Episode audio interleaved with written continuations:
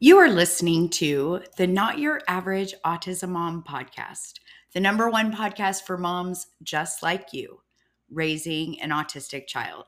How are moms like us who didn't plan for this unique parenting journey embracing life just as it is right now, instead of staying stuck in wishing and hoping and dreaming it was different?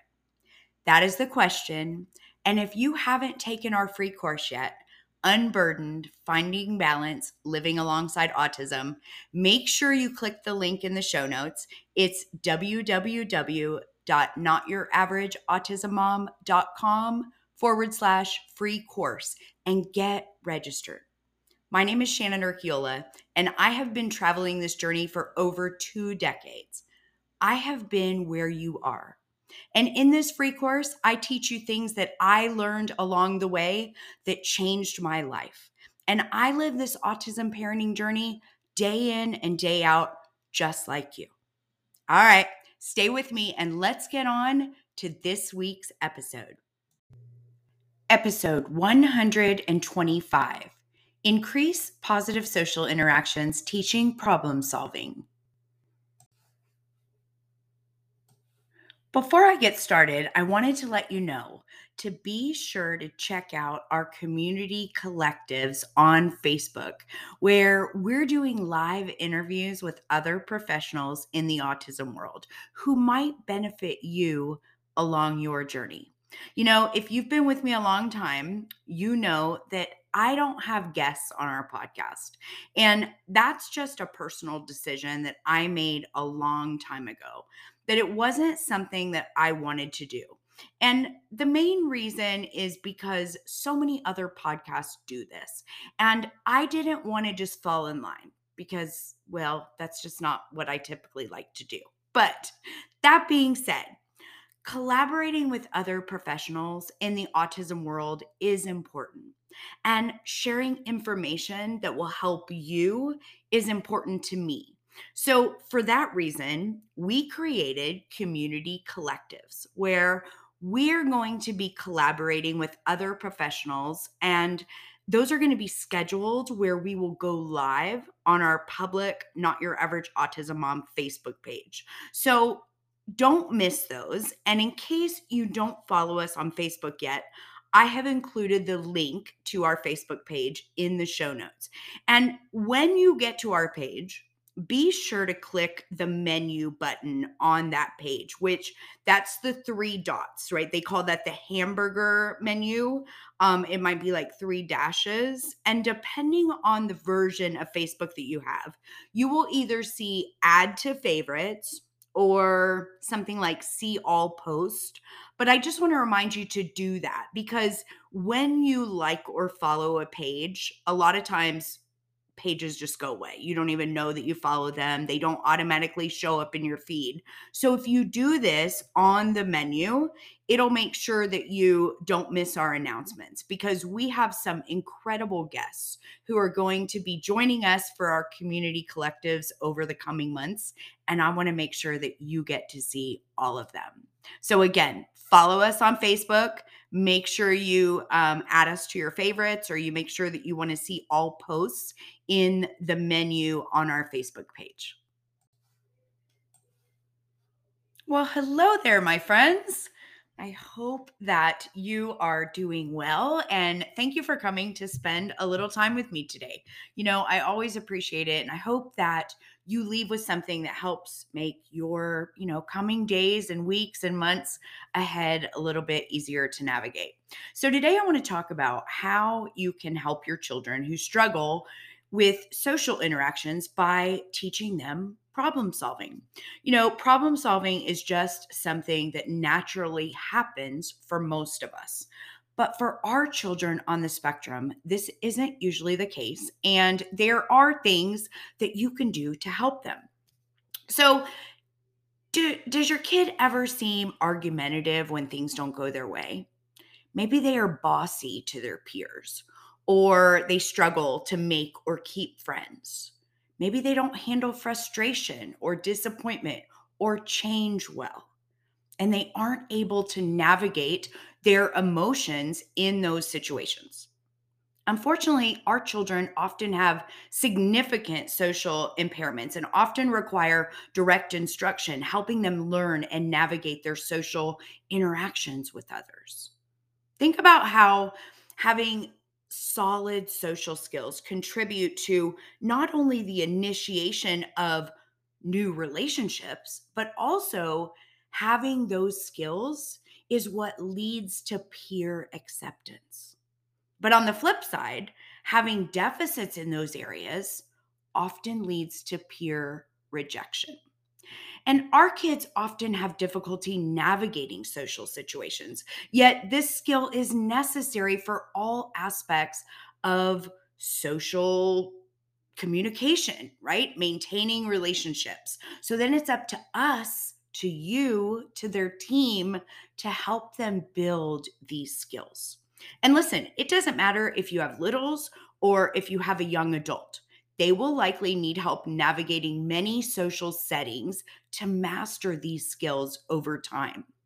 Their ability to read body language and facial expressions are things that they often miss. And therefore, it obviously interferes with their ability to interact appropriately in any given social setting.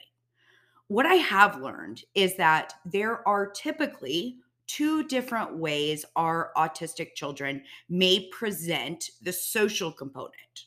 And so the first one is individuals who become anxious or agitated in social situations. They may avoid social settings at all costs and show, you know, just a complete lack of interest. And I'll tell you, that is Jordan without a doubt. Now, the second is for are kids on the spectrum who really want to interact socially. They want friends and they want to interact with their peers, but they just can't figure out how to do it in a way that their peers would be accepting. They're often odd and quirky and don't interact in a typical way, which causes their peers to not want to be their friend.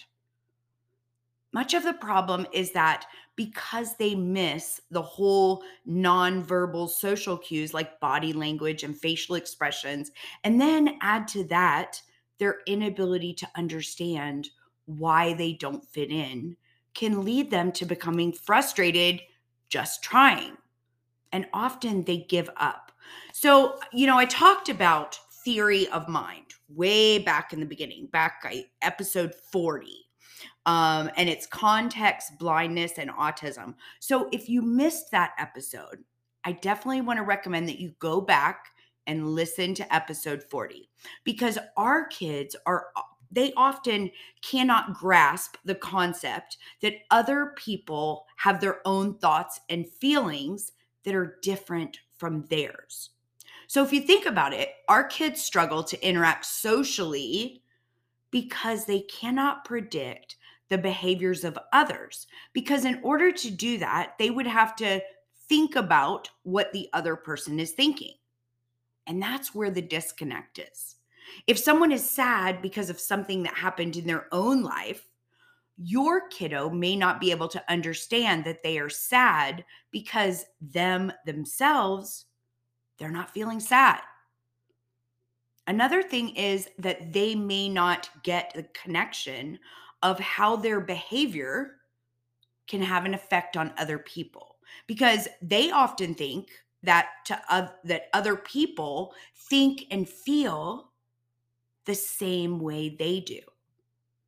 It's interesting to me because while theory of mind, you know, sounds complex, the truth is kids generally have mastered this by 5 years old. But unfortunately, not our children the entire concept is so abstract and literally will generally take continuing to teach them over and over again until hopefully one day they begin to grasp the connection. And here's another thing whether your child is verbal or nonverbal, continuing to work on these problem solving skills can improve so many other areas of their just day to day challenging behaviors as well as academic struggles. What I don't want you to do is to jump into the future and expect progress at a pace that just isn't reasonable for your child. You have to start where your child is.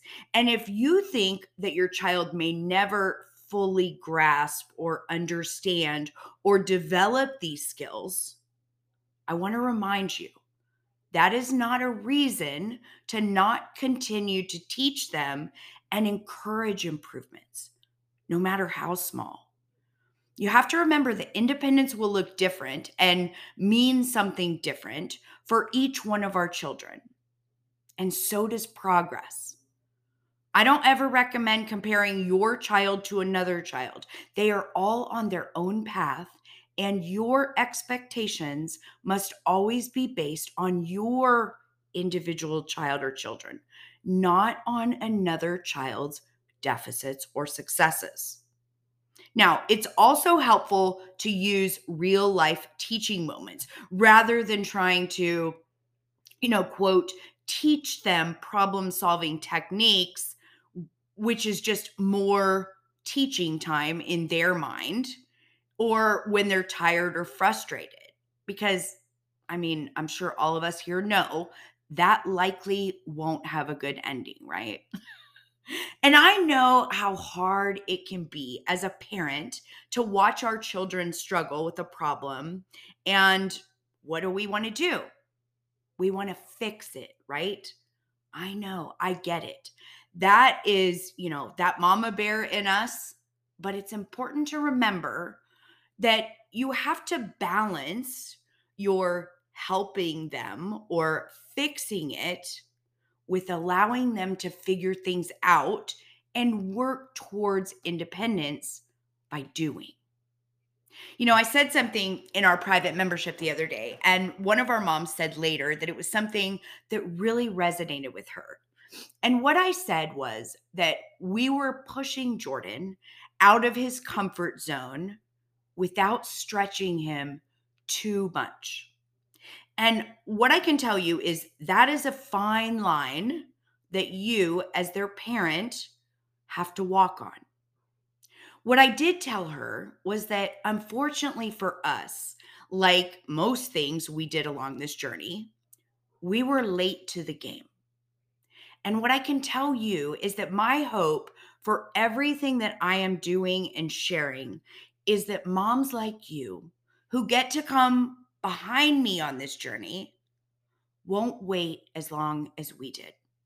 I don't have anyone who went before me who helped me navigate and find my way. And that's why I'm here and why sharing our journey with you is so important to me. I want your journey your journey to be easier and hopefully I'm encouraging you to try some things, to do some things differently in hopes that for your children, their successes will show up much earlier than Jordan's did. Now, when it comes to socialization, our kids might have a language delay and they don't respond to social cues and usually struggle with understanding social social situations and that can be frustrating for them.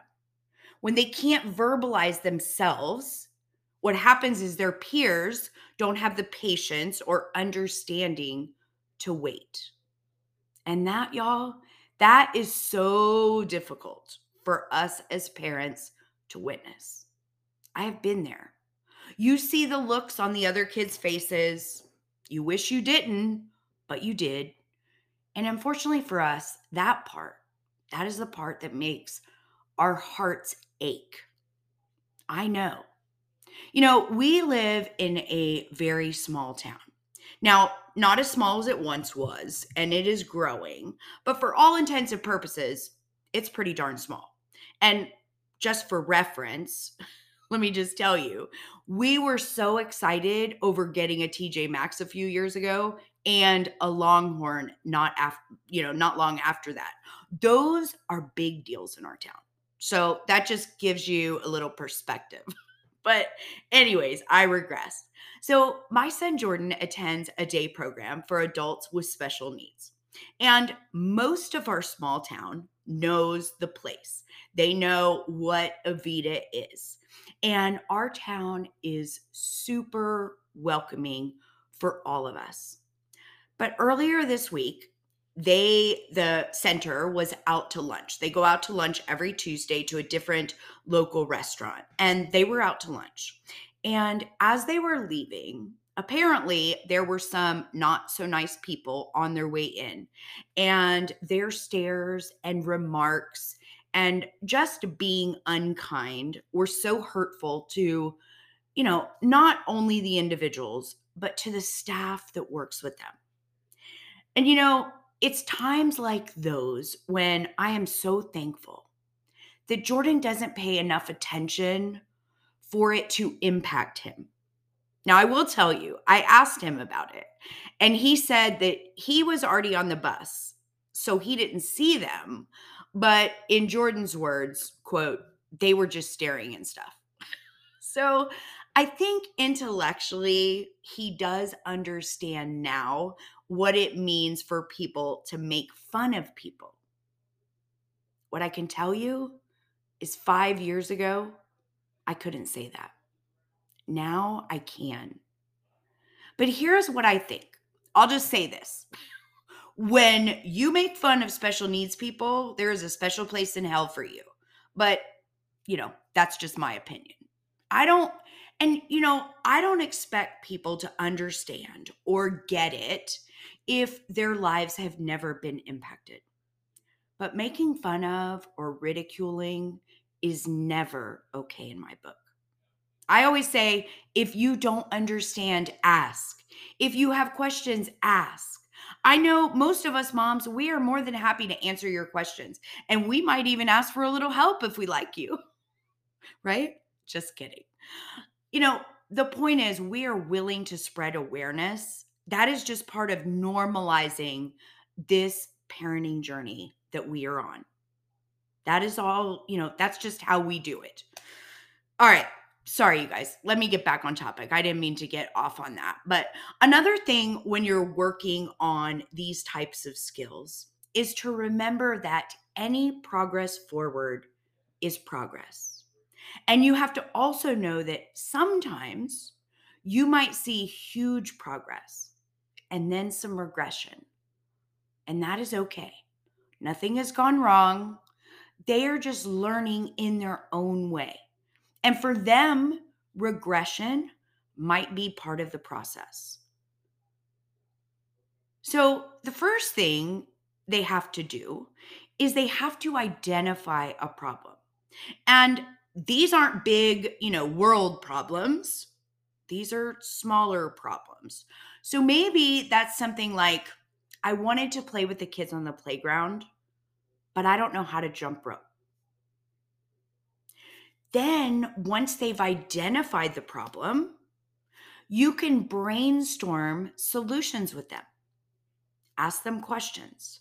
For that situation, maybe you ask, Well, do you want to learn to jump rope?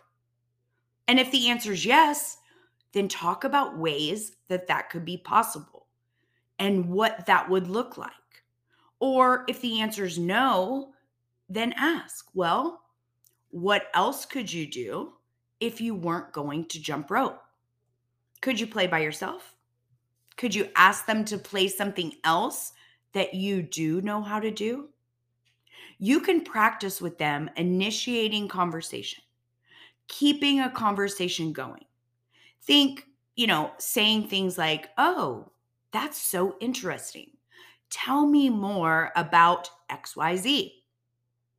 And let me give you a real life example from our home. So, we are working very hard on Jordan coming out of his living room and saying hello when someone comes to our house. And that is not something that we have ever worked on or expected of him before, unfortunately. And let me tell you, we've been at it about two months now. We are consistent. We constantly remind him, and yet he still hasn't what I would call acquired that skill or habit. And yes, I know, I am sure that is because he just doesn't want to. But again, that's his social deficit. He avoids human contact and communication pretty much at all costs, unless there's something for him to gain. You guys have heard me say before, he is very self absorbed, but we practice. When we come home, if he doesn't come out in just a few minutes, we go in and we say, Hey, we're home. Remember, you should come out and say hello when someone comes home. Or if his sister comes here, I'll wait a few minutes and I know he's heard her because she's she might be a little louder than he is actually. We are the loud family without a doubt. Um but he knows that she's here, but he stays in his living room with his door shut. So I and his door it's a glass door. So he can hear, trust me. And so I'll open the door and I'll say, Hey, man, your sister's here. Oh, hey, Madison. And I'm like, No, you need to come out and say hello. And what I can tell you is, you know what? He probably does it four out of 10 times now. So we aren't making huge gains, but progress is progress. Right? Yes, I am right. Progress is progress, no matter how big or small. Because that, my friends, big or small, are both subjective. And let me tell you, we also worked for months on him saying goodnight when he goes to bed and not just walking right from his living room to his bedroom without a word to anyone. And now, after what seemed like a really long time, we don't have to remind him anymore. It's become a habit for him. And every night as he goes off to bed, he'll tell Dave goodnight. Now, not me, because I have long been in bed by that time.